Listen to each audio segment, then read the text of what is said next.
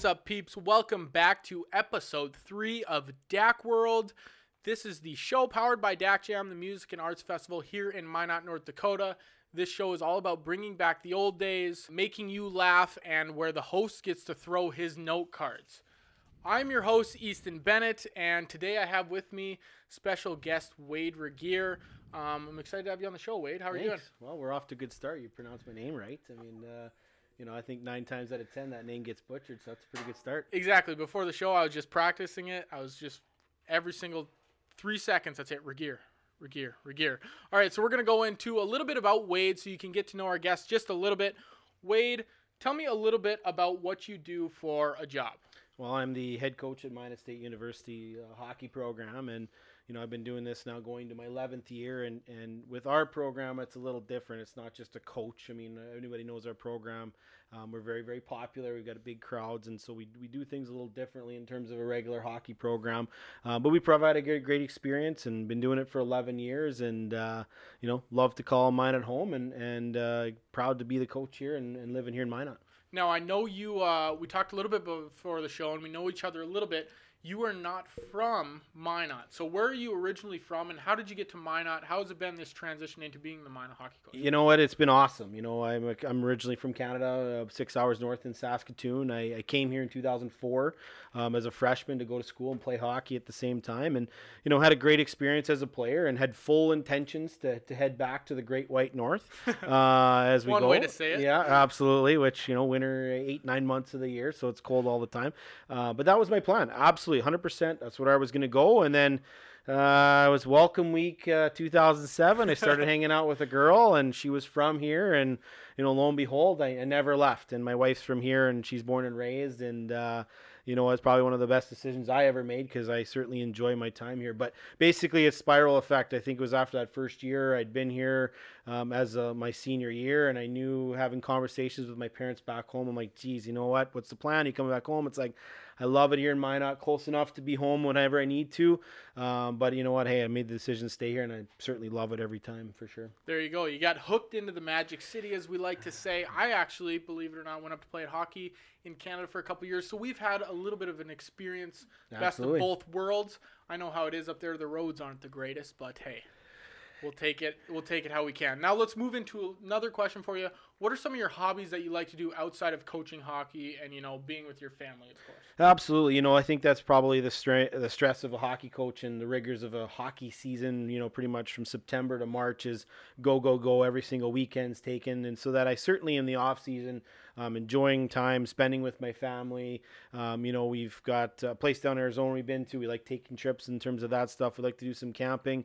Um, and of course, to tie into to Dak Jam, we love concerts. I mean, my sister in law and my wife, and, you know, we, we love doing those types of things. And it feels like I think pretty much almost every summer we're going to one venue or another in terms of doing some of those types of things. But, uh, you know what? I think a lot of what I do as a hockey coach, I just love to just do something different, you know, and that's Yeah. for us. We like to, you know, do some traveling. I mean, go to Vegas a couple times of the year. Usually seems to sneak away a trip in there. Viva la Vive, baby. Yeah, absolutely. you know, in terms of the entertainment capital of the world, and you know, and of course, go up to the Great White North a couple times to do you know visit with my family and and uh, you know spend some time over there. So, um, but it's great. You know, I think for me, I love getting out of that, getting out of doing something that you normally do, either camping or you know, you know, an event or something like that, just to get out of the normal uh, rigors of being you know in hockey. And that's why I'm kind of enjoying you know the off season where I don't always have to talk about sports and hockey, like talk about life and what's going on. And you know that's why I've always uh, you know just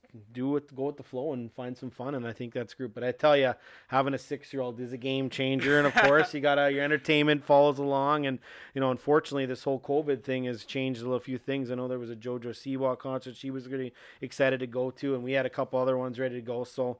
But that's life, you know. You gotta adjust for it. But I know that uh, there's good days to come ahead for sure. Yeah, for sure. So that's why we brought you on the Dak Jam podcast, There so we we go. can kind of get your mind away from you know running the organization that you run. Absolutely. And we're gonna try to make these people laugh just a little bit. And I think the first way to make these people laugh is we're gonna go off the sheet that you kind of provided for us before we started this show. You mentioned something about a perm. Now, perms. You guys know what a perm is. rough. Apparently, back in the day, like you were saying, perms were a thing.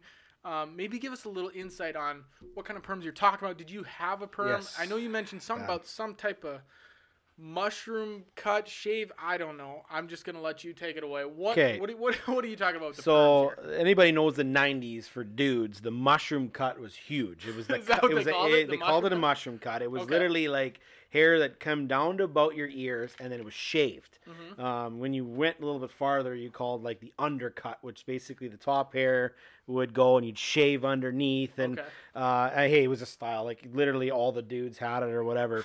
Um, but when I was about the seventh or eighth grade, uh, there was dudes that had curly hair, and the mushroom cut would just go a little bit higher. Okay. And I don't know what I was doing. I, I think I was playing some sports or whatever. But um, there was a couple girls that we really liked, and they were like, oh, they were hanging out with the dudes who had really curly hair, mushroom cut. Well, I, my hair was straight as it, it is. oh yeah. I mean, even my hockey hair, like it, it wouldn't flip around the helmet. It would just go straight and block your eyes. Oh, and I feel that 100%. greasy, uh, 100%. greasy hair. I mean, that's just what it was. But uh, no, so I did it a couple times, and and to be honest with you, you know, it was something you kind of regret. No one really knows or whatever. But my grandparents had.